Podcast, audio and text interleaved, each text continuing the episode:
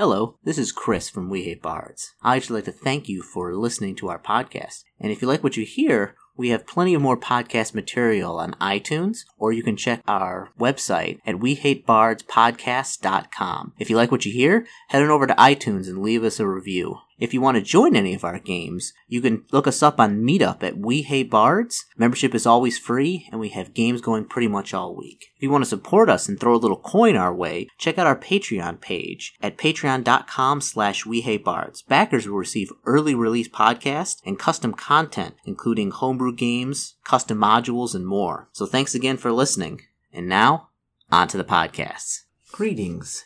This is Chris. Uh, tonight we're going to well tonight for me anyway uh, but whenever you're listening to this uh, we're going to be playing um, a very interesting game uh, which i got from uh, zine quest on uh, kickstarter. It's called artifact uh, by Mousehole Press, um, authored by Jack Harrison, and it's a journaling type of game where um, you create or you kind of create some type of magic item, weapon, something like that, and you kind of follow it throughout time. But you know, it, has to do with like you know who's who who's it attached to and things like that. It's, it's a very interesting storytelling um, uh, type of dynamic.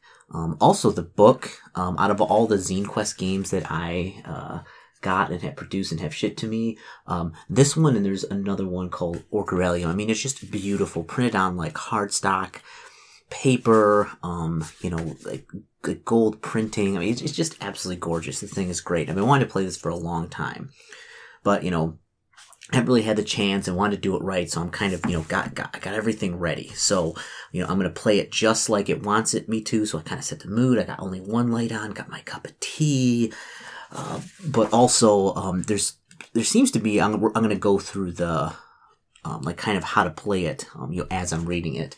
But there seems to be times I kind of flip through it where, um, you, you, you wait for a period of time. Um, so if you wait, t- like, you know, it says wait like an epoch and then you like you know you have to sit in silence for like six minutes you know while pondering these things you know and listen to some like ambient music while you think about these things. So it's really weird like writing slash um like like thinking type of dynamic. It's it's really interesting. So let's let's dive into this thing um, kind of you know and, and, see what's about got you know paper. I do also have some dice. This this game does not require any dice but um, i wanted to randomize things a little bit um, to choose kind of um, you know because it, it just says like choose something and then but you know i like a little bit more random so maybe i'll roll for it and then that will decide kind of you know which option to take. So artifacts so this is like just a little like blurb on the front here.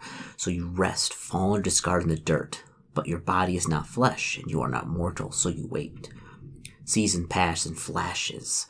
Cold following heat, rain following drought, death following birth, until one day your wait is over. Someone lifts you from the, uh, de- oh, I always mispronounce that word? Detrius, uh, Detri- Detritus? Oh, I studied Latin, I should be able to pronounce this. Uh, Detrius, inspecting you, feeling your weight in your hands. They decide to keep you, becoming your keeper. Through them, you experience the world. You see them undertake great quests, or perhaps commit atrocious sins, all with your aid. You almost forget the long time you spent in the dark until inevitably you return and rest, fall or discard in the dirt. You do not know how long you will wait for someone new to arrive. Yeah, so kind of, you know, that's kind of that's kind of the game in a nutshell. So there's also um and as it's I, I was kind of back and forth between kind of should I have uh you know you everybody like listen to stuff with me and wait but like nobody wants to wait for like six minutes while you you ponder things like that's that's for me so like uh, during that time um i will uh you know pause the recording uh for the amount of time and then i'll like come back with any kind of things that i've kind of gleaned from my, uh, you know, meditations on this. So what you need to play, an hour or two, which we have, a quiet place to play, nobody else around, um, one that can be darkened. Oh, I only got one light on. Very nice. A journal, index cards, or sheet of paper to write and draw on, or a fresh set of printed sheets uh, from the play kit. Art materials and writing instruments. So, I mean, I got a pencil. I'm not. I'm not a great artist. In fact, like that is, uh, art is awful. I can't draw. I can't do anything. I've made some Call Cthulhu props before, but it's a different skill set. Like I can't draw like a nice looking sword or anything. Um, a way to play soundtracks available download stream at the artifactnow.sh. Oh, I didn't even look at that. I didn't even know it was possible. Um, I'll probably just listen to some ambient music on my uh, phone over here while I uh, set a time limit. To track time if not using the soundtrack. Oh, that is really, really interesting. Um, maybe for another time, I'll take a look at that. Um, okay, but I got pace bar and everything else. So, and there's a little about safety, uh, mental health concerns, um, melancholy, and like depression, which I think is good for a game like this because it's a very solo, like thought provoking game, and somebody who, um, you know, has those types of struggles with depression or kind of um, lean toward kind of darker things uh, may not be the best for them. So it's good to have some um, ways to kind of you know support yourself and having supports. And they got some uh, some places you can go to for this. I think that's good. So the game concepts. So the game is about magical items, tools with incredible powers, and a sentience that grows as you play. Items do not die, but they can be tarnished, broken, buried, or otherwise lost, forgotten. Okay. An item cannot act alone. A keeper must seize it. Only then can it travel around seeing wondrous places and having grand adventures. Its agency is limited, shackled to the keeper, but it can influence situations through magic, uh, communication, and force of will. Ooh. Writing your story of each keeper, consider how they obtain the item, how they treat it, what they can achieve with, and how it changes them and their destiny. Okay. Time and rest. Uh, magic items outlive even the most venerable keepers. Through, uh, through death, bestowal, or carelessness, a keeper relinquishes the item and your stint with them ends. As the sun turns, seasons pass, and flesh and blood return to the earth, the item is at rest, inert and waiting. You always choose how much time passes while you wait. Um, eventually, a new keeper will arrive. Well, I'm gonna I'm gonna roll for it. So, so traits. So traits are characteristics describing a magical item. They might be physical or magical properties or facets of a developing personality. Hmm. Each artifact has a, a, list of sensible traits for that archetype, but always feel to make up your own. Okay, don't worry about traits' precise definition. They are, uh, they mean what you want them to mean. Okay, so change. Playing the game, the items evolve and develop, shaped by its experiences, time passing, and the keeper who wields it. At various points, you are asked to change something about the item. This usually means adding, removing, or modifying. So you modify a trait, a detail about the physical appearance, a detail about something in your world, a name, faction, etc. Response to one of the artifact questions. Okay. Uh, a particular momentous change may make it sensible to do several one of these things at once. You can make a change whenever you feel it's appropriate, even if you're not explicitly prompted. Okay, so this is very like, you know, role play heavy, improvisational heavy. Um, also, this is uh, you could you actually could um, write all this stuff out. I you know it's not very fun to sit you and li- listen to me write out stuff on a thing. So I'll make some notes while I'm talking about it and kind of saying these things in my head. But um, I think this game is mainly meant to be like written out and things. And I could I could definitely see just from reading this that somebody um, who's very artistically inclined and very creative could actually uh, create something like very like beautiful with this and like you know have the item and like this long history It'd be kind of cool okay so the game structure that tastes good the game takes place over three acts forming your keeper's story as your game progresses each act has its own set of keepers and time options to choose from so, resolving a keeper. After choosing a keeper, you complete a series of steps to tell their story and explore the ways your item might change from their experience. You can use these steps to tell a full detailed story or keep things short with a brief outline of events. Okay. First, describe the keeper, providing their name and a few striking details. Think about how they acquire the item, was it given to them, they find it, discarded, unguarded. Then answer two questions or prompted listed under the keeper's heading. Okay. Uh, then choose a memorable event or deed defining the item's time with the keeper. If you achieve great things, go choose valor and victory. If the item was slighted or misused, turns to neglect and mischief. Okay. Um, as your as your item learns from experiences, you may answer one of your artifact questions. Okay. I think I'm going to be kind of coming back to this page, like back and forth, um, just to kind of make sure I get things right here. Um, as your item learns experiences, you may answer one of your artifact questions. Finally, you think about your keeper. Uh, finally, think about how the keeper ends their time with your item. Where and how do they lose it or relinquish it? Okay. So resolving a rest this is what I'm talking about for like the time period. As you wait for the next uh, keeper to claim your item, you'll rest in darkness or with your eyes closed. This act tells you what to think about while you wait. Um, you can use the ambient soundtrack or wait in silence with a timer listening to the sounds around you. Don't worry if your mind wanders a bit while waiting. Your item's mind wanders too. Eventually, the silence breaks and a new keeper appears. When you completed your rest, you might be asked to choose an option from the table representing time passing. If you want to explore or change the world around your item, choose from shifts and currents. If you not wish to change your item, choose from dust and rust. And those are like, I think, tables. Breaks. At this point, uh, stop to consider if you might like to take a break. If you're writing a lot of detail for each keeper, consider playing the game over a few short sessions rather than one long act. So choosing a new keeper. When you're ready to choose a new keeper, act uh, provides instruction on where you should choose, either the current act or for moving on to the next. Okay. Okay, so kind of self-explanatory. So page six, seven. Okay, I think we're gonna be going back there to kind of, you know, gain a little bit of kind of what's going on. So, so starting play, we have to choose an artifact, and I said that I, I I'm just gonna I'll make a little box here. It's got some you know blank paper. I'm just gonna draw a little box here, and I'll I'll, I'll, I'll draw my item in there. Uh, it's gonna be pretty bad. So, so choose an artifact to create. Each is an archetype of a sentient magical item. They have thoughts and desires and communicate, directly or otherwise, with their keepers. The available artifacts are a weapon, a shield, an instrument, the ornament, a deck, footwear, the staff, the tome, or the automaton. So that's one, two, four, five, six, seven, eight, nine. Okay, so I got a regular set of um, uh, like role playing dice. So I got a d10. So I'm gonna roll a d10 randomly, just a 1 to 9, that will choose my thing that I'm going to do. I think it'll be more fun that way instead of choosing one kind of, you know, on my own. If I roll a 10, well, then I'll just roll again. 3. An instrument. Okay, so produce an uh, produce musical sounds, conventionally or otherwise. Okay, so so which is interesting. Okay, so it's going to be an instrument. What type of instrument do we want? you know what? Let's say it's going to be um, some type of like small harp. Yeah, make it like a harp, and it's got like the things on it. It's not like a big harp. It's it's you know it's it's smaller, and you can, you can play play it with one hand. But you know, I'm gonna say that. Um, so, uh, so hold on, we'll, we'll get to that. So after choosing an artifact, we did. It's an instrument. It is a small harp oh, this is this is a rough drawing, but it'll get the job done. Answer the opening questions about your item's creation. So let's go back to page six. So what's the item's creation? Okay, so uh, item creation. Da, da, da, okay, mm-hmm. keepers. Okay. Mm, okay. Question. Okay, well, let's see here.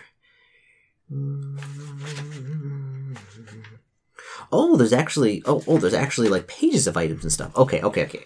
Okay, so I just need to answer them just willy nilly. Okay, so let's go to uh mm, oh oh there's more. There's more to read here before we go there. Okay. So um so choose an artifact, answer the opening question about your item's creation. Describe the person who made the item and three traits to describe its starting properties. Okay. Um okay, so I think if we go there the instrument. Okay. Okay, let's see. Okay, the instrument produces musical sounds conventional otherwise. You were carved of exotic wood and fibers by renowned artisans. Describe them, the materials, and their woodworking. Um, add three traits describing your item, then draw it. Embellish your drawing with trinkets, inlays, and other curious details. All right. Okay, so. Hmm. All right, so it's a small harp. I would say it was made. Um, let's see. It has uh, it has like um, the, the, the the strings on it are made of uh, uh, five different metals. So it's five metals, uh, metal strings. It is it is gold, silver, uh, electrum it's not technically a metal, but eh, okay. So gold, silver, electrum, uh, copper, and um, what's another kind of metal? Platinum. Okay, so it has five different strings of metal. It has crystal toppers on the tops. An actual base uh, is is is made uh, from uh, a branch branch of of the life tree. What is the life tree? You ask. Well, I don't know yet. We'll have to figure that out, won't we? Okay. So um, add three traits. So we got suggested traits. So like there's a bunch of suggested traits down here. So beguiling, cacophonous, reviving, splitting, soothing, sustaining, summoning, remembering, mathematical, enlightening, sardonic, cheeky, curious, devious, sublime. So let's have them. Um, it's going to be beguiling, soothing, and uh, let's see, beguiling, soothing, um, and it's going to be um, um, enchanting. That's not actually on there, but I'm putting it on there. Okay. So yes, all right. Wonderful, wonderful. We're going along nicely. Okay. Okay, let's see. So we're so three acts. So resolving arrest, we got that. So now we go to keepers in time. So, so now we got our artifact here. Oh, we also described. Uh, I think it. So I think it asks like like who made us, and things like that. So hold on. Yeah, there's a little bit of kind of going back and forth. Is my first time actually playing the game. I mean, I briefly looked through this book before, so but I'm, I'm not I'm not kind of you know got the things down to a, a science yet. So so once we got so choose an artifact. Um, uh, let's see. So we got the artifact. So so choose an artifact. Answer the opening question about your item's creation. Describe the person who made the item and three traits to describe a starting property. So who made this? So I'm gonna write down like who who made me. And I'm gonna say um, uh, it's the great it's the great craftsman um, Alanis yeah, just uh, just uh, like like it's gonna be like Homer, you know, like Alanis. Everybody knows who that is. Um, you know, he was he was the uh, the the greatest uh, pl- uh playwright, um, the greatest. Uh, let's see, uh, he's greatest player, greatest poet, um, and also greatest uh, uh, musician. But also, little not known to everybody, but also one of the greatest craftsmen. Okay, so uh, draw the item. Did it? Making large sketch and easy record changes as you play. Um, okay, that's not very big, but that's okay. I can always like kind of write things out. Okay, so your drawing is probably a tool for visual reference, not art. You can always create more artistic version when the game is over. Interesting. Okay, so now open your eyes and choose the first person to take ownership of you, your first keeper. Uh, you begin turning um, to the first act, newly forged. Okay, so that's the first act, it's newly forged. Okay, okay, let's see. Let's see. Uh, answer the opening question about your item's creation. Okay. Interesting. Okay, artifact questions. Okay. Ornament instrument. Okay. So there's these questions that it, it, it gets you to answer. So about that, and I'm not sure if you're supposed to answer them right now. Um, but I think you might have to answer them later. But let's let's not answer them right now. Let's kind of leave those in the dark and go to keeper newly forged. So choose a keeper from below and resolve the following uh, process on page four, summarized here. Oh, good! It, it does a little it does a little summarization for you. So there's actually four people, a four a folk hero, a young noble, a rogue without master, and a revolutionary leader. So newly forged. Let's just roll a d4 and see who our first keeper is going to be. So it'll be like one through four. Um, a young noble. Okay. So a young noble. You are wealthy, educated, and fashionable. Okay. Describe the landed family uh, that they are descended from. Okay. So they are descended from uh, from the from the house.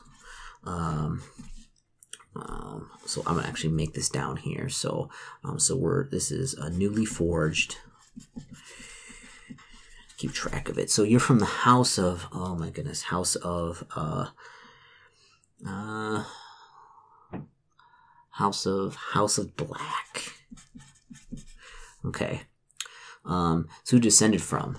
Um, they are descended uh, from a uh, uh, you know millennia, not millennia ago, maybe centuries ago.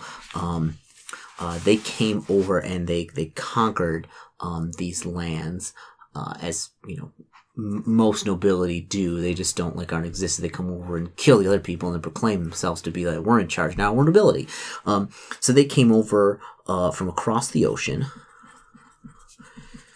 Uh, ocean on on on what did they come with? They came on a great they did great black great black great black ships made of obsidian.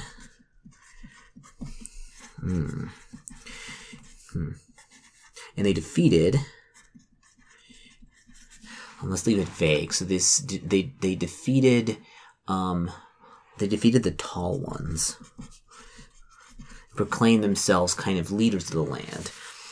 Okay, so and so and and and all their history of like kind of where they come from across the ocean and, and like their histories over there that's kind of in myth and not really talked about um okay so how were you used so okay so describe the keeper um and your acquisition so so let's say so that's where they came from so my keeper is going to be um uh lord lord castor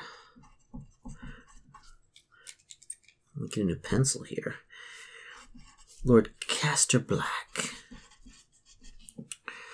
So, yeah, so answer the keeper's questions. Um, answer an artifact question. Okay. So the process to, to kind of give you a, a, a, kind of how it goes is you describe the keeper and your acquisition, answer the keeper question, choose one from the tables, answer an artifact question, consider how the keeper loses you, move to the time to wait for a new keeper. Okay. So Lord Castor Black. So, you know, how did he, uh, uh, you know, how did, how did, how come across this? Um, let's say, okay, so, so the blacks are probably feared, and they're also rather cutthroat, ruthless, ruling their hands, kind of how I assume that kind of the the French aristoc- uh, aristocrats did before the French Revolution. Just kind of, you know, whatever, they're peasants, you know, we're in charge, you know, we hung them, you know, it, it doesn't matter. They don't even see these as people. So he's probably going through the forest, um, you know, um, I, I would say, you know, he was, he's kind of, uh, a black, a black sheep of the family. Okay. So, and he's traveling through the forest. Um, and he sees somebody, um, and he has, um, you know, his crossbow with him, um, just for protection. You know, you never know who might be out there, and he sees somebody, um, you know, out picking an apple or something like that. Uh, and he decides that, you know, this is, this is, this is the, the, the land of, uh, you know, this is the land of the blacks. How dare a peasant pick the apple that belongs to, to us? So he, so he shoots her with the crossbow and and in that he he, he strikes her in the back and it pierces through her um and pierces her heart and immediately she falls down dead um but upon arriving he notices that um she's not human at all she's some type of fey spirit or something um has no idea uh uh, like where she came from or, or anything like that. Uh, you know, and she's beautifully like absolutely stunningly beautiful. Um, but it looks like the, the, the, arrow had, had pierced her heart. Um, and also, um, he notices that, uh, you know, he, you know, not like, uh, you know, others who have crossbows, but his are, are iron, iron tipped, um, forged, um, you know, in, in, in the forgeries to be a, a black iron. Um, and unfortunately, um, you know, Fae are, are, tend to be very, uh, have reactions to that sort of metal. Um, and so it just so happens that, um, it struck her heart, um, and killed her. Uh, if it would have struck her somewhere else, she may have survived, but he's, he, he's, he's panicking now because he's afraid of, you know, what might happen. Um, you know, he, it might be some avenging type of spirits or, or other fae uh, that could take revenge on him. Um, so uh, he he does what anyone would do. Well, any black family member. Um, he takes her. uh, and uh, he he puts her on his horse and he takes her out to the bog, um, and he dumps her body in the bog, uh, hoping that um, you know, she'll the, the, the things that live in the bog will eat her. Um, but as he throws her in the bog and she spl- and like she starts sinking down, um, she he sees something like kind of come up from her clothing that she she had hidden in, in her robes, and it kind of flows to the top, and it's this harp, um, bewitching. He reaches down and grabs it, and it's this this beautiful looking harp. Uh, you know, it's it's it's got five metal strings on it. Um, you know, and he begins to he begins to strum it, and, the, and it's it's beautiful and an enchanting melody. So that's that's how he finds it. So, um, answer the, the keeper question. So, um, describe the landed family, which you already kind of did that. We went a little backwards. Um, uh, how were you used in your noble's cutthroat politics? Hmm. Hmm. That's interesting. Hmm. Okay, so he goes he goes back to the the court and he has this uh, and and and there's no really repercussions for for that right away. Um, he has this, you know, basically harp. Um, and it, it, the first thing he knows, he's not a very musically inclined uh, gentleman, but he finds that he can play it effortlessly. Um, and when he plays it, um, he can get people to do what he wants. Um, it soothes, it soothes them. Um, it beguiles them. He can, he can sing to them. And when he sings to them, he can, he can make them want things or make them do things or change their mind about things. Um, so he does that to solidify his power in his family. Um, um, absolutely cutthroat. He has family members attack each other and, and kill each other, um, implants uh, uh, false desires in various family members, um, and eventually succeeding all the way to the top, to the to the, to the throne, and become king. Um, you know, because of this, um, and his the, the, power expands. The blacks expands greatly. People come to his. Uh, uh, lands uh, from various kingdom and he beguiles them um, and so they become they become rich form strong alliances all to do with this harp. Um, but at the same time he becomes um, increasingly paranoid. Um, because that that the, the fae he killed who had this must have been very powerful. Um, she must have had powerful friends and he becomes paranoid fe- fearing that um, that at any moment, um, some, some magical creature could extract his revenge upon him. Okay. So, so that, so, so we're kind of at like the, the so we'll stop right there. We're at the pinnacle of kind of, uh, his, of, of, of, of King Castor's reign, um, when like, you know, his kingdom is expanded, but he's also super paranoid about what will happen next. So, um, choose from one table on 29 or 30. Okay. Victories and valor. Um, valiant acts, vanquish evil, inspiring maneuvers, or neglect and mischief, treacherous acts, tragic losses, and meeting misuse. Oh, we're gonna do that one. So, um, choose an option from below, answer questions, and change something as you become hardened, jaded, and vindictive. Okay.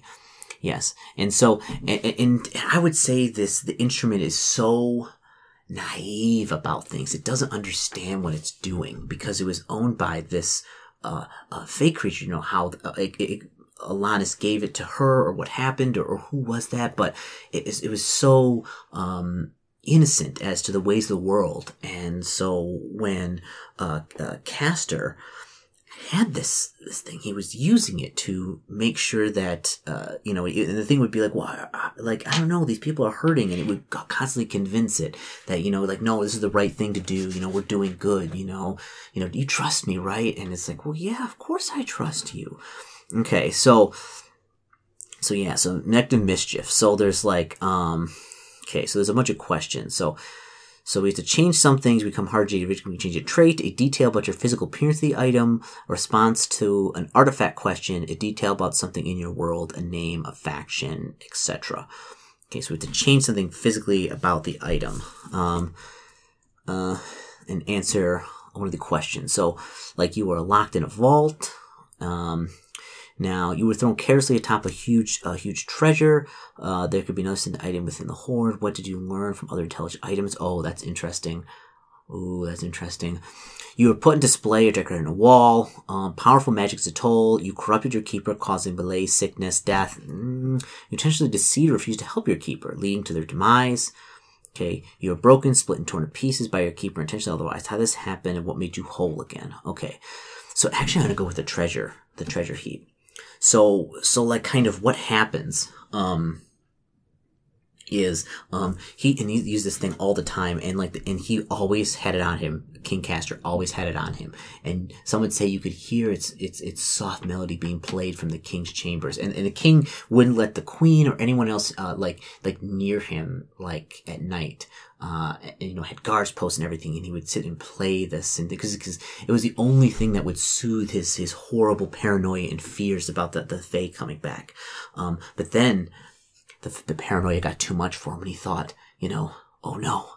You know, one night he was playing it, um, you know, and he had a thought that made him stop playing immediately. And the, and the, the, the harp asked him, like, what's the matter? And he's like, oh, oh, nothing. And he keeps playing because he knows that if somebody else gets a hold of this thing, that they could make him do whatever they wanted him to do. You know, it could be used against him, you know, just because, um, you know, this, this, this harp, it, you, you, know, it, it, could be used by anybody, even myself. And so he begins to panic and fear, and, and then he begins to plot and scheme. So what he does is he takes, um, in fact, let me, let me, let me, let me do a little roll real quick here. Ooh. Oh, okay. So he takes, ooh, a tomb. Okay. Uh, okay. A tome, sorry. Um, a tomb is a, uh, you know, a piece of rock in front of a, you know, a grave. Uh, uh, tome. So, uh, so what, what, what, what, what King Castor does is, um, he gets all of his, he builds a vault, like this enormous vault, um, you know, uh, in his kingdom. And, uh, you know, now that he has all this power, he no longer needs, the harp to kind of maintain it. So what he does is he builds an impenetrable vault, um, and puts all this treasure inside of it, you know, all these powerful things, um, you know, and then he takes the people who built the vault and, and, um, you know, he uses the, he uses the, the harp to convince them, um, you know, to, to end their lives horribly, uh, you know, or do something dangerous that they would get killed. Um, so there's no, uh, record of kind of who built this vault or how to get in there. Um, and then he puts the harp in there. He puts the harp in there with a bunch of other stuff and he locks it away so that nobody else can get access to it. So that um, now that he's safe, because nobody else will be able to get it and get after me. Um, and you know the the the, the you know the, the the harp asks, you know, he's like, well, you know, are, are you going to come back for me tonight to you know play you know uh, you know our nightly um, you know songs of you know, that, that we do? He's like, oh, yes, yes, absolutely. And he throws it on top of a pile of uh, treasure uh, and he says, I'll be back. And then he goes and locks the door and closes it. Um, and then kind of, uh, things happen. So, but also at the same time, it says, what did you, uh, so was there another sentient item within the hoard? What did you learn from the other intelligent item along? Yes. So there was a book. There was a, a, a, a, a tomb, uh, a tome. Uh, tome. I always get those words mixed up. Um, let's. It's the tome of uh, Tome of the, the uh, Tome of the Red Archmage. Um, it's a magical book, and and you know the, the magical book is able to communicate with the harp, um, and kind of talk. And and, and, and the the red the book of the Red Archmage is a very um nasty piece of, of work. Uh, it, uh, King Castor had uh, acquired it um, when he had uh, raised a, a, former kingdom uh, far to the south um, that had a, a group of, of, of, kind of uh, well, didn't have a group, but had a group of wizards that were advising the king. Um, and uh, one of them wore like these scarlet red robes, and he had him kind of executed, taking his book away when he had kind of sacked the kingdom. Uh, and this book was intelligent, it was smart, it knew magic, it was very crafty um, you know, and just a very like nasty piece of work. Uh, and you know, it, it, they both get kind of locked away in here because the you know the King Castor didn't know what to do with this thing, so you know, and then the, the the book slowly kind of begins to talk and like change uh, the instrument. uh, it makes it uh, let's not say let's say jaded. Um, uh, you know, but there's there's artifact questions too. Hold on, there might be there might be a good artifact question for this. Okay, uh, let's see. Mm. Uh, there's no artifact question. Uh, uh, let's see. Okay, choose an option from below. Okay, so um, let's change a trait. So let's see. It be instead of soothing, uh, after spending a long period of time inside the vault listening to the to the thing, um, it becomes not soothing, but it becomes uh, it, it, it, it slowly begins to realize uh, the book, you know, talks to it about the things that it did and it was like oh no you you destroyed my kingdom and and and the flute no it's like no no no we, we rescued those people you know and and you know from the kingdom and and, and he's like no no no he came and he killed everybody you know sacked our cities and things and you know it comes to realize that um, maybe um it isn't you know who uh who you said it was you know um the harp wasn't being used how uh, it was supposed to be used um and it bec- and it becomes uh, uh instead of like s- instead of becoming soothing uh, uh, the harp decides that um it will never again be used um used used that way. Um, and it becomes uh, it becomes uh, manipulative.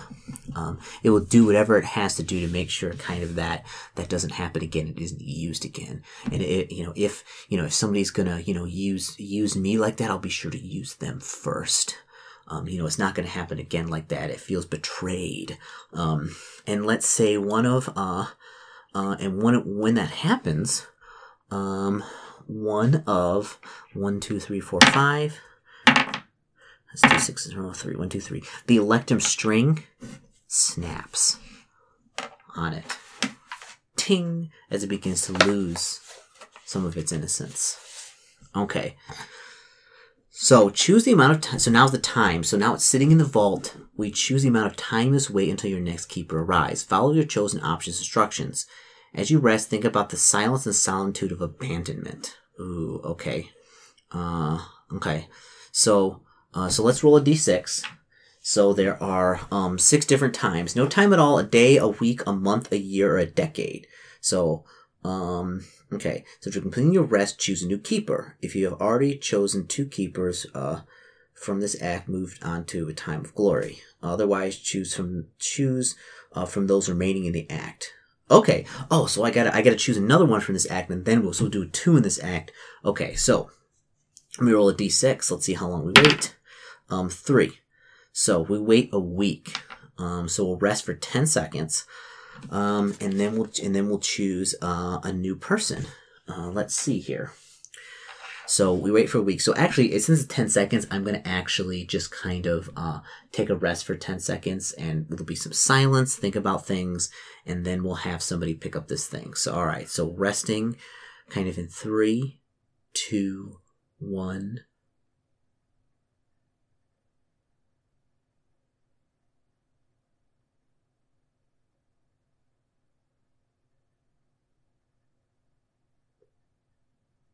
Okay. So then after it's been in there a week listening to this book talk about things becoming changed and um I would want another noble. Let's see. A rogue without master. Okay. So a daring, charismatic, and talented. What makes them a soul unburdened by servitude? Uh, okay. So okay, so how how did my rogue without master come to get um this thing. Let's see. Let's see. It's uh, um uh, uh it's Alice. Uh,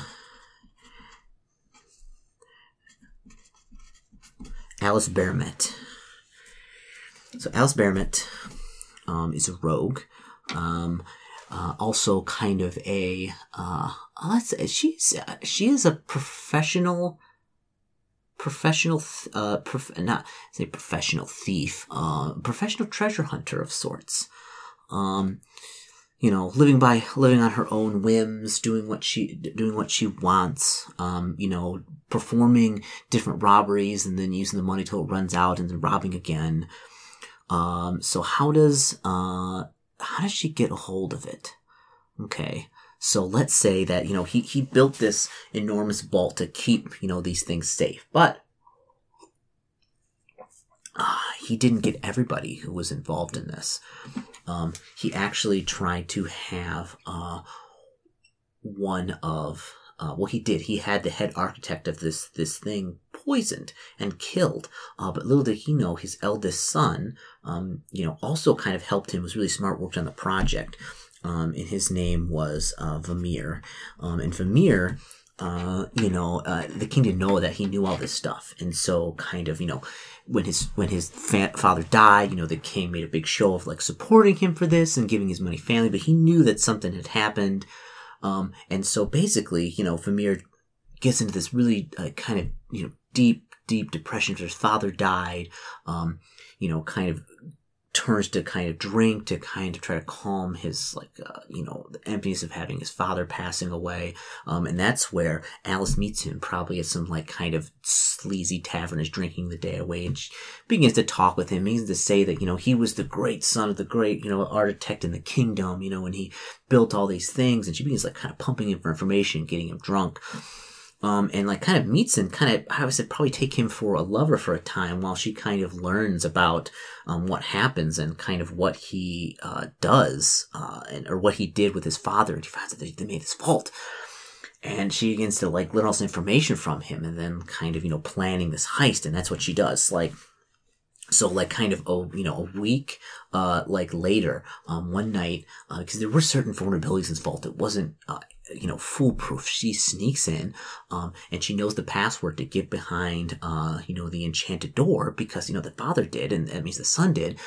So she speaks the password and is able to get into the vault, um, you know, and she sees all the money, um, but at the same time, the, the, the harp knows it wants to get out of here. And it's, it's, it's, and now that it's manipulative. So while she's looking around and she sees like diamonds the size of her fist, you know, she seems, she sees a sword, um, you know, that came from the far north that's made of, um, you know, ice that never melts, that could be worth a kingdom, uh, in, in, in, in just itself. Um, and she's about to kind of, you know, start looting this place. And then she hears the music, um, from the harp and she goes over to it and, and the harp manipulates her into saying, you don't need any of these other things, you know, playing this music. Like you only need, you know, me and I, and you know, I am worth more than anything else in here.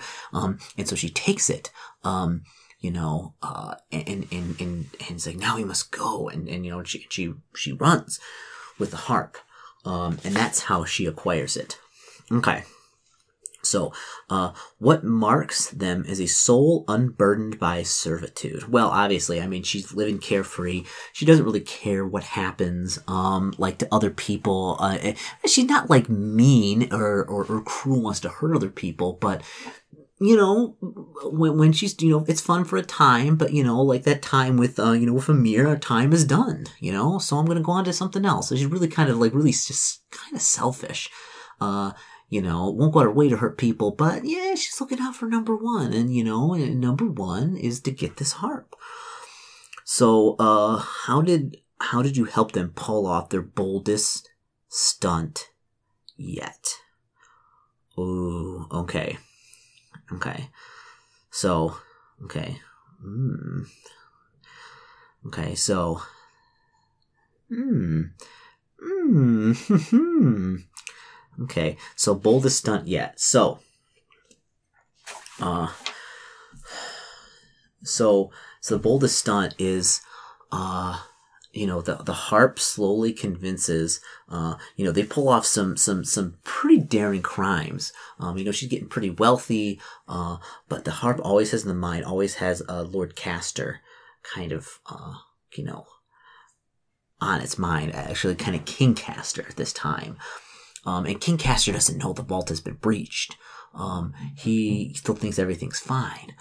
So, uh, you know, so what happens is she decides that you know it'd be a good idea you know to, to, to flaunt all this kind of wealth and, and, and go to one of the king's balls you know these these these giant uh, these courtly soirees where uh, you know the, the king will be there all the court will be there and, and, and, you know you, you'll you know Alice you'll be able to go there and and kind of get marks and and you know learn about these people. And she's like oh yes you know I'll be able to go there and and find some you know some kind of rich nobles we can fleece. And she thinks it's a great idea so she gets, you know, dressed to the nines, you know, gets a fake identity, everything. And she goes there, um, you know, in this huge ball, you know, the, all the king and, and, and, and the queen are there. Uh, you know, the whole court is there. Um, you know, and, uh, and, and so, you know, she goes to this, this huge ball and, and then, uh, you know, he, uh, convinces, uh, you know, basically dancing with various uh, nobility and things, and uh, you know, she's got the harp with her. You know, probably uh, probably probably these big big old style dresses where it takes like you know you couldn't get dressed yourself. You had to have like a team of assistants like help you get dressed in these fancy outfits. Uh, one of those. She's got the harp like hidden somewhere underneath uh, that. Uh, yeah. So uh, let's so so yeah so yeah, it. So so all right. So answer the keeper question. So so the, the, what's going to happen is, uh, you know, she's going to because also the king, uh, he's she's going to try and she's well the the the harp has convinced her, um, that she should rob the king and she's not she's not keen on it uh, but the harp begins to kind of break her down and kind of enchants her to say that like yeah we should rob the king she's like oh yeah yeah, we should do that. Uh, yeah, so, uh, yeah, so, so, so that's what happens. So basically, she goes this huge soiree, um, and, and, and like, yeah, and she, and, and, you know, finally she gets to kind of go, like, kind of meet with the king and stuff, and she's, she's very funny and charming, um, and, and, cause the harp lets her know, like, just what kind of, uh, you know, King Castor, like, likes and needs. Um, and by this point, you know, King Cancer, uh, King, uh, Castor is completely, like, on cloud nine. He thinks all his problems are solved, the paranoia, and so you know he's a really nasty chap. So he's thinking, you know, hey, you know, uh, you know, I, you know, he lets some of his, um, you know, entourage know that he wants to see Alice back in his bedchamber tonight, you know, because she's so dashing and seems to know him and smart, um, you know, and of course, you know, just like the king, you know, he gets whatever he wants, and you know, he's coming off this, you know, years of of manipulating his time to kindly finally indulge in some of his more, um earthly vices. So he, he, when he kind of goes back there, um, you know, uh, yeah, uh, and so you know they get back there, um, and yeah, and like, and she seduces the king, and eventually, you know, um, you know, she convinces, uh, you know, after after you know after you know the business, uh, you know, she asked him if he, she, cause she's also a musician and she, and she's, and, and, you know, uh, she goes off and she plays him some of the harp and, uh, kind of immediately puts him to sleep. But he doesn't know it because he's kind of drowsy and doesn't kind of look over at her as she's kind of playing these things. Um, and at the time, and then she, and then she kind of, you know, robs him, uh, you know, gets rings, gets like, you know, these, these gems, which are just worth enormous amounts of money. And she's like, yeah, I got it yeah, to be super rich. Uh, you know, cause he's got like, you know, enchanted rings and like all this, all, all, you know, all the stuff that kings usually keep on them, you know, to kind of, you know, make sure that everybody knows they're super rich and stuff. Um, okay. Um, okay. So, ooh, that's good. You intentionally deceive or refuse your, uh, to help your keeper leading to their demise. Uh, what took, uh, what uh, took place and why did it act in that way? Okay, so okay, so what? This is perfect. So what happens is, I imagine this this huge castle um, is is in the highest tower. Is you know is the hardest to get to because you know the king's bedroom. You know, um, you know it's got this. It's like one of those um, man in the iron mask style uh, things where they live, but that's where the king lives because it's the hardest to get to. You know, there's a sheer one like two hundred foot uh, you know, stone up the side. Nobody could be able to climb to these windows, and he's got a balcony out there. So like she's out there, you know, kind of getting things ready ready. Um, you know, uh, and she and she brought like uh, I would say she probably brought a rope for her. You know, she's gonna she's gonna try and, and, and go down like a 300 foot rope. Uh, you know, not a rope. She somehow got it up here, probably wrapped around her inside of her thing. So she's kind of in her kind of, you know, probably like leather armor now that she was hidden underneath of it. And she's kind of getting ready. Um, when, when, uh, you know, the, ki- the king wakes up because, uh, the thing knew it only put him to sleep for a little bit and he kind of wakes up. Um, and, you know, and then she's kind of, um, you know, out there and the king sees her, like, well, what is this? what's going on? You know, when he gets mad and, and he sees, um, you know, with the harp in her hands, um, you know, kind of like getting it hooked on herself. And, and the king begins to pant. He looks like there's fear in his eyes, um, because he knows what it is. Um, immediately she, uh, Alice is like, well, I got, I got, I got, I, I'll play something and just put him back to sleep and make him forget. So she begins to play. But the, uh, but instead of playing something soothing that she thinks she's playing, she plays something that enrages the king, makes him, enchants him to a, a frothing rage. His eyes turn to madness, and he he charges her. Um, and and uh, not expecting it, she's able to get out of the way, and they collide and they go toppling over the balcony, fall 200 feet into the fast uh, flowing uh, uh, Black River, as they call it, because it goes through, uh, you know, uh, the the Black's uh, uh castle. Um, you know, plunging uh, in into the the very frigid waters below, both uh, uh, dying upon impact. Um, and then the the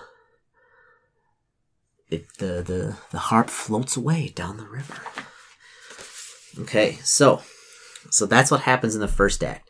So after uh so so now we got a time of we got to see how long it will um you know oh proceed do not stop to rest so no time at all so uh so okay if you have already chosen two keepers okay so choose the amount of time you must wait till the next keeper arrives follow this chosen instruction. So no time at all. So, all right. So yeah. So basically, um, as that hit the water and they both kind of flow on, this flows, uh, over to, uh, you know, probably, you know, a, a couple miles down the stream, uh, when it lands on a bank, embankment, um, and the, their bodies, uh, keep floating down. Um, you know, it's still the middle of the night and, uh, you know, so nobody's around. And so, yeah, that's that's that's what happens. So it's it, so the, the the the harp is sitting on like a sandy embankment. Uh, okay, so let's go uh, on to Act Two with Time for Glory. Okay, interesting here. Okay, so uh, choose a keeper from below and resolve the following uh, process. So so yeah, so let's roll another d4. And so that's part one. So I'll put this over here and then we'll, I'll use a new piece of paper for part two. So we want to get, uh, ooh, a monster hunter. Uh, they are sharp, fearless, um, and impossibly strong. Interesting here. Okay, so uh, so yeah, so uh, does it describe the keeper and your acquisition? Well, obviously, it was on the sandy uh, shore, uh, and uh, it just so happens that uh, you know a monster mm-hmm. hunter uh, you know went uh, you know over uh, to, to, to, to probably after um, slaying some awful beast um, that he'd been tracking for like close to probably two weeks, um, you know, and, and slayed it. Um, you know, ho- some horrible kind of, uh, let's say uh, he was uh, let's say he it was some type of like vampire like werewolf some type of like beast that preys on human beings and he's been tracking he finally killed it um, you know, um, with his with his blade, and he's coming over the water, you know, just basically washed like this awful blood off the blade because he knows it's it's corrosive and acidic. Um, you know, won't hurt his sword right away, but left on there, it's gonna, you know, he's like, oh, it's gonna, you know, corrode the blade, and then I'll have to get a new blade, and then I'll, I'll cut into my money. So like he's washing it in the in the in the water, um, and then he notices sitting down by his feet this this beautiful harp, and he picks it up.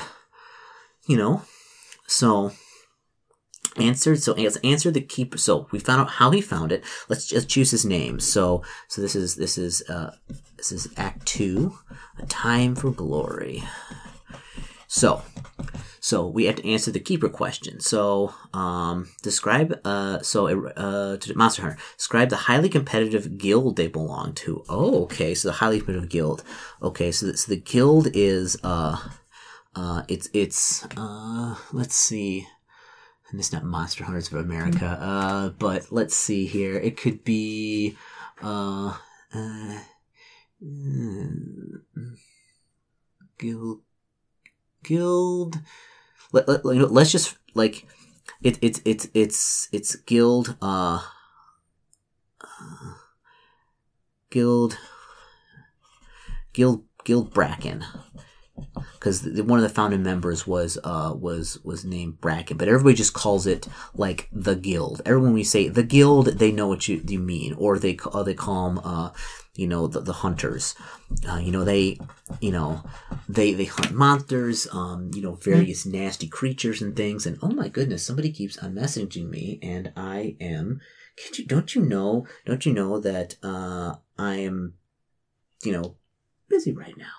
Uh so yeah so uh yeah so they call them the hunters. They kill um you know uh monsters of various sorts, uh, you know, mainly ones that prey on human beings and things like that, uh, and, and, nasty creatures and things like that. But the guild they belong to is, you know, it, it, let's say it's comprised of probably a, like a couple hundred, uh, like veteran monster hunters, uh, you know, and they're, they're all about kind of getting, uh, getting, getting, getting payment. It works on, it works on a payment plan of, um, you know, uh, the Monster Hunter, uh, you know, they're kind of all set independent contractors, so to speak. Um, when they take jobs, they get, uh, they get 70% and like 30% of any type of profits, or like how we say the contract for goes immediately back to the guild. Um, those are for, those are for master, uh, hunters, uh, for, uh, for, for lower hunters, uh, so they got like a hundred of hundred hundred master hunter or a couple hundred master hunters, but they have like more um, people up and coming. This dangerous work. Not a lot of people last that long. Um, it, it, it kind of reverses um, when you're kind of an apprentice hunter. It's a 30-70. The guild gets seventy percent of this, and thirty percent, and you get thirty percent. Um, and how you achieve like a kind of master um, uh, of ranking is. Uh, basically, uh, you there, there's some type of I imagine some type of council that goes through these type of things and like kind of uh, kind of moves you you up the ranks. Uh, you have to uh, be with the guild for so many years. So let's say, so you have to be with the guild so many years. You have to have taken on so many, so many uh, contracts, um, and you have to have accumulated, um, you know, so, uh, so much money. Uh, or you have to have done some type of great a great deed or a great great deed, which is a great kill, basically.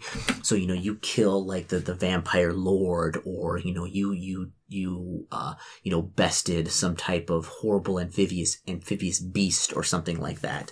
Um, and you know that's what happened. I would say, and my character's name is probably uh, you know let's just call him like his you know they call him uh, Dan, Dan they call him Daniel Forefinger.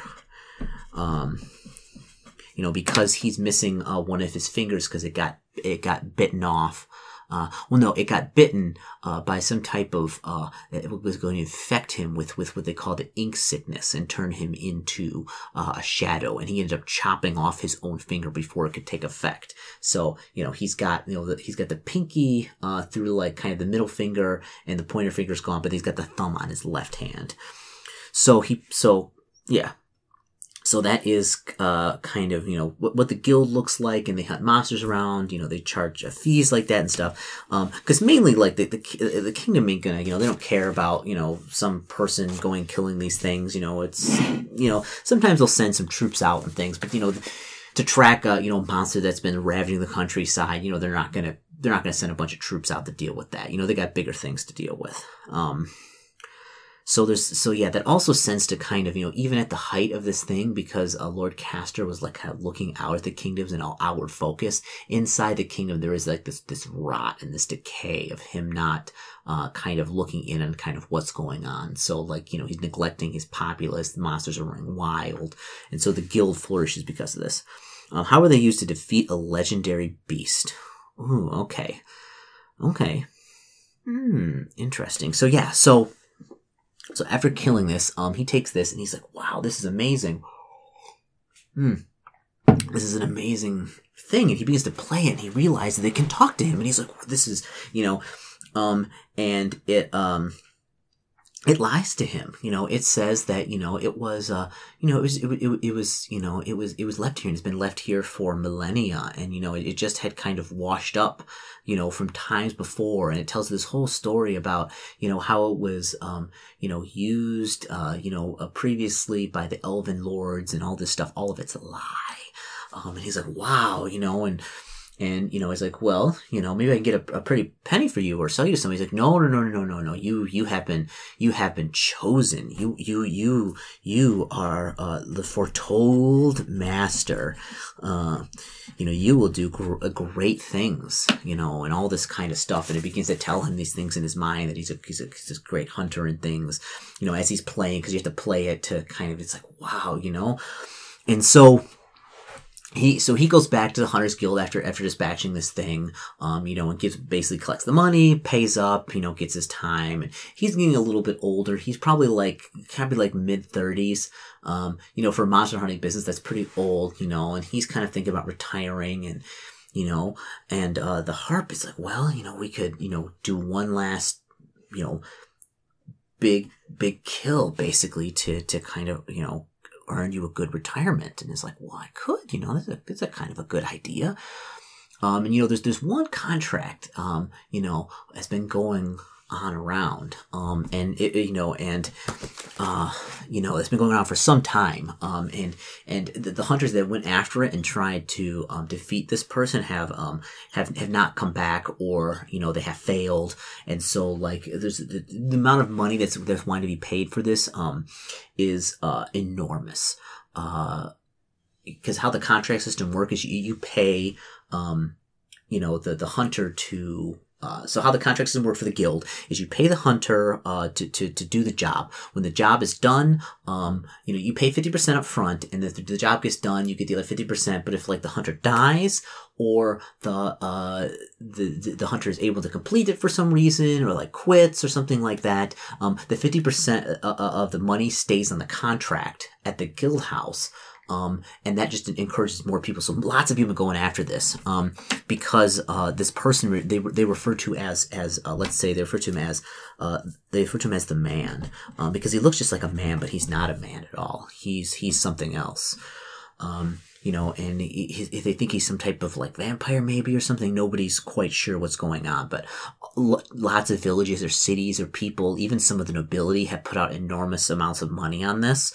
Um, uh, you know, putting out more contracts on this, this, this person, uh, and, you know, no one's able to, been able to, uh, uh, you know, find this, this man or, kill it. So, they say the, Daniel convinces that we should ta- they should take this, and he's like, "Ah, this is a really bad idea," but you know, through kind of uh, you know, its its use of uh, you know, its manipulation, convinces him it's a great idea. Let's go after this man.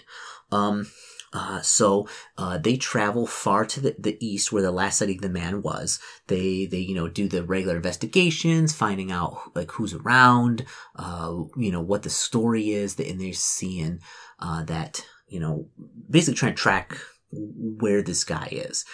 Uh, and after like about you know a couple months of, of tracking um, and uh, and and using the harp because the harp is amazing because people who don't want to talk all of a sudden are willing to talk when the harp's around and, and playing the music it's just this amazing thing. They find that um, you know uh, the man has been seen in this small kind of uh, hamlet uh, lately he's been kind of living at. Um, so he goes out there um, and uh, you know goes out to the the the, the, the this the small hamlet uh, where he's supposed to be, and there's and you know the people there. Something seems a bit odd about them, um, you know. Uh, and uh, so what happens in all of this? Uh, let's see. What happens in all of this is. Uh, this one guy comes out and he's, you know, he's an old man, but he, he looks old, but he but he doesn't move like an old man. Um, and he tells her like, "This is my, you know, home, and all these people are my friends who are willing to fight to the death for me." And then all of a sudden, he sees everybody in the town is armed, uh, you know, uh, with various like farm implements and things. Um, and they all kind of, you know, uh, turn on him. You know, and there's about a couple hundred people in this town, kids too. Um, and the, the man is using some type of uh, manipulation with his voice to be able to control these people.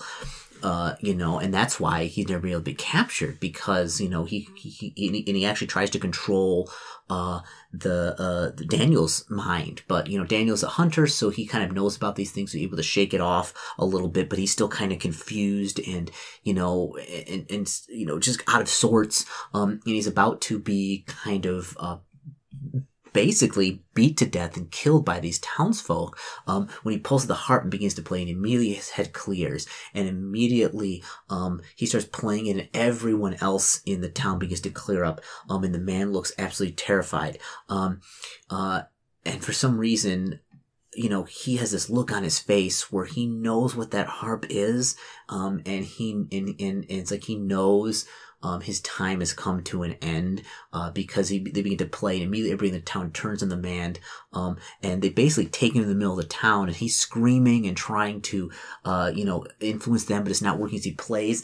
And as Daniel's playing this, they, they, they make a bonfire and they, and they burn him at the stake alive.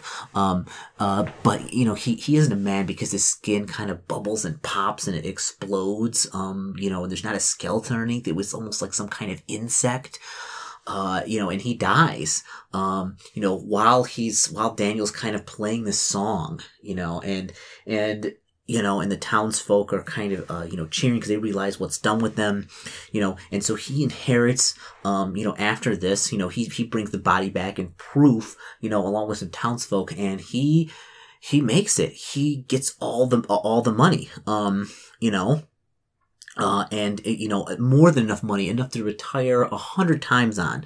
Uh, he he gets all this this wealth coming in, uh, you know, and he he is uh, elevated because of this to uh, a position of in the council because they're actually having one of the members um who is getting actually really really old retire, and he's you know just old and wants to you know go visit with his great grandkids at the villa and doesn't want to, you know, do this monster hunting garbage anymore. Um, so they elevate him to one position of that. He's super rich. He doesn't actually have to do that anymore.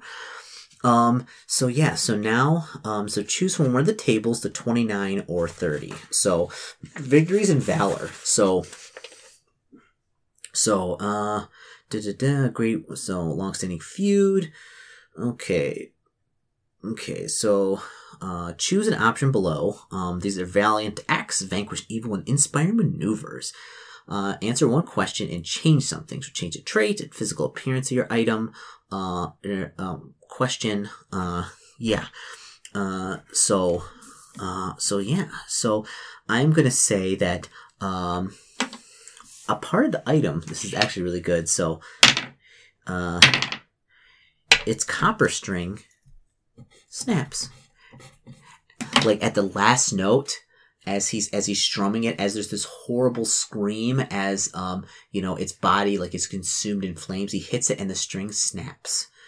Um uh because the the instrument uh uh it's it's small at first but it becomes to realize uh that it, it that it uh that you know it likes to you know s- doesn't like to soothe people. It, you know, it likes to lie, but also up until this point didn't know it, but it enjoys hurting people.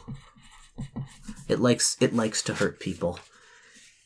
You know, it is is this little little feeling as he's playing it that it kind of I I, I like this. I I I enjoy what I'm doing here. I, I like watching him burn and hurt, and I like being a part of it. Uh, so, uh, so let's answer, uh, let's answer one of the questions. So, okay. Uh, yeah, so a stronghold of great importance uh, was attacked by a monstrous horde. How should the people drive off the fearsome assailants? Okay, your keeper defeated their sworn bitter rival in a duel. No. A great warrior was trapped in an impossible tall tower. Mm. A long-standing feud. No. A mythical beast stood watch over your ancient treasure. Uh, your keeper overcame them. Mm. Your keeper uncovered insidious conspiracy. Uh, the people's ruling class with the help of expose their devious scheme. What was this? Oh, an insidious conspiracy. Ah. Mm. So yeah, so uh something below, answer the question.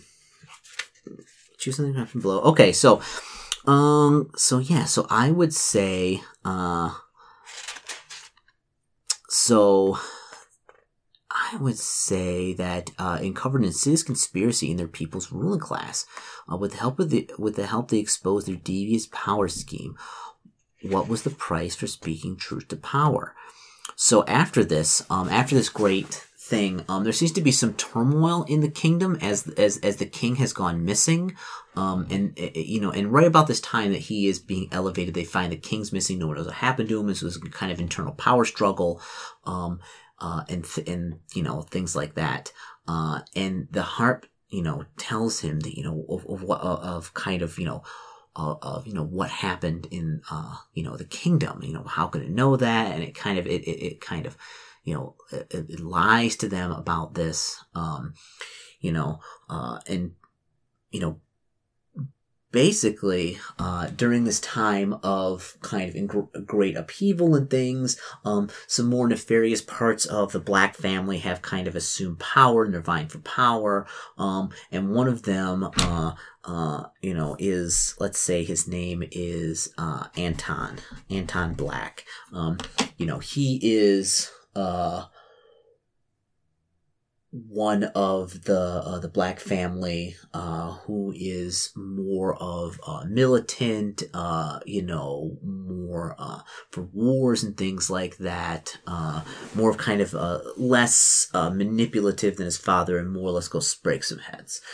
So convinces, um, you know, you know, basically there there is some kind of uh, a conspiracy of, of, you know, him. Uh, so so let's go back. So so so so basically, when he is uh, enacted to this, um, you know, council, uh, Daniel is he has to uh, basically to get kind of the contracts and things and be uh, organized with the kingdom. He has uh, to be authorized by you know uh, you know, basically like a higher up official in the court, um, and things like that.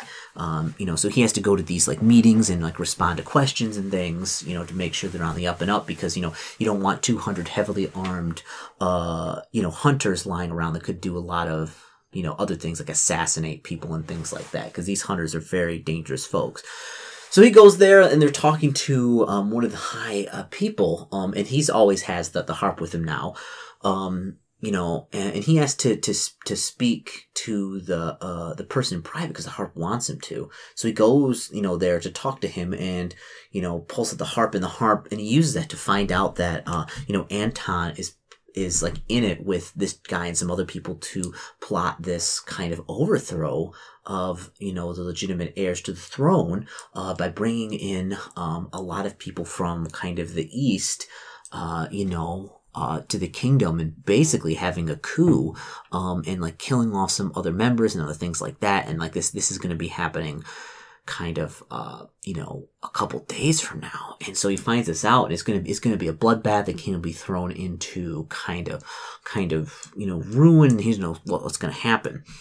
So um you know uh, so the uh, the the so what he does uh is the harp convinces him that well this guy he he knows too much we have to kill him um and you know convinces him that like you know he has to do it. So uh literally Daniel chokes the man to death um and kills him kind of in a small room at uh the uh you know the the guild hall.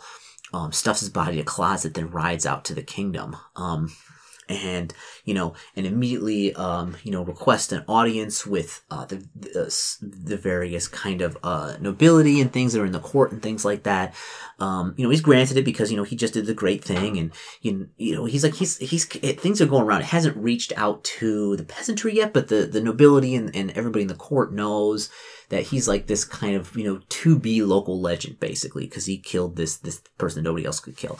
So they're like, oh, of course we'll have you in. You know, it's, it's always good to you know to, to, to hang out with people like that. It kind of boosts your stuff like that. So he meets with everybody, um, including Anton, and at the time he pulls out the harp. Um, who everybody who know that it was his father's harp, and they're like, what in the world? And he begins to play this song and expose Anton and everybody else at the court who was involved in the scheme and that what's going to happen. Um, and uh, because the and and he's and he's like, yeah, and and and like kind of sets everyone else up against this. Um, you know, and and and uh, Daniel knows that by doing this, he's going to be in big trouble. So he uh, flees, uh, and you know he's basically on the run now. Um, with the harp, he can easily like manipulate people, um, you know, and and and things like that. And so you know he you know, just he, he it's easy to kind of evade the authorities. Um, but he's like sleeping in barns, sleeping in caves, trying to get away from everybody. Um, and as this happens, like he realizes that the whole kingdom has like gone to this complete and utter civil war. Like lines are drawn. Anton brings his people and he stopped nothing. He just accelerated it. And now there's bloodbath. There's blood running in the streets. Um, you know, armies against each other. And it's this awful, horrible civil war that's happening. Um, and he's in a, he's like, he's living in a barn sometime. Um, and he says, uh, you know, like what, what's like what's what's like what's you know like playing this instrument he's like what's what's going on you know? Like why did you know why'd you do that? And and kind of the harp like like is like laughing and is saying like i like i knew this would happen so i wanted to happen because i wanted to see you know the people of this kingdom you know um you know to to hurt you know to to i wanted them to to feel you know to feel pain. And it's like well, why did you want this? Like because i because i enjoy it uh, and like, and all of a sudden, like Daniel knows that, like, oh no, like I've been had by this thing. You know, it didn't bring me to the thing to expose truth to power. It did this, um, fully well know that there would be this awful civil war by exposing all this, um, putting everything out in the open when possibly there could have been some coup, but it could have maintained some stability in the kingdom. And, and he realizes that, you know, a lot of what he's been doing is been, you know, at the behest of this thing. So he says that, you know, okay, I'm, you know, it's, it's time for bed. Um, you know, let's get some rest. You know, he plays a nice song for himself to get him nice and sleep, sleepy. Um, and he says, he's like, okay, well, I'll put you in my sack. Um, you know, and he's like, in case, in case something happens to me, I'm to put you under, uh, you know, this hay over here. Um, you know, don't say anything, you know, I'm to be right down next to you. And like, it's like, okay. And he puts it down the hay, waits a couple minutes, and then he leaves uh, never to return again. It sits underneath a sack of hay in a barn. Um, because he realizes that this thing is bad and he just, and all the mistakes he's made, um, he does have some money and so, he, and the kingdom is in ruins, so he's going to take the opportunity to flee. Um, you know, his reputation in tatters, you know, the guild is kind of, you know, split in half and, you know, soon they'll be drawn into it too and everything is, is going bad. Um, so yeah. So, uh, so legendary. Okay, so yeah, and also like it, it, the legendary thing about this is that uh, uh, you know it was you know it's said that uh, you know this moment like it's like you know see it's like you know Caesar bringing troops into Rome or something. It's like it's a, it's it's you know it's like the, the Archduke Ferdinand getting shots like the thing that started kind of this long awful war, uh, you know that happened. Um, so yeah, so uh, so uh, so yeah. So now it's in a barn. Let's do another uh, keeper. Okay. So I mean, ooh, what are we at? Uh, ooh, we're already at an hour. Yeah, this is actually getting really good. So uh, so yeah. So we'll cut it here for right now. Um, and then um, we'll do a part two, and part two will kind of get off in the second time of uh, what's going to happen. Um, you know, for kind of who's going to find this next. Because yeah, it's you know the, the, instrument has only three strings left: gold, silver, and platinum. Um, and it's sitting uh, you know, in a sack under some hay in it, like probably an abandoned barn at some village. So yeah, so I'm really liking this. I'm really, really liking this. This is really cool. So, uh, you know, we'll see you back in part two, um, for kind of resolving of like where, where the story's gonna go. All right. Have a good, you know, day, evening, night, or wherever you listen to this. All right. See you later, folks.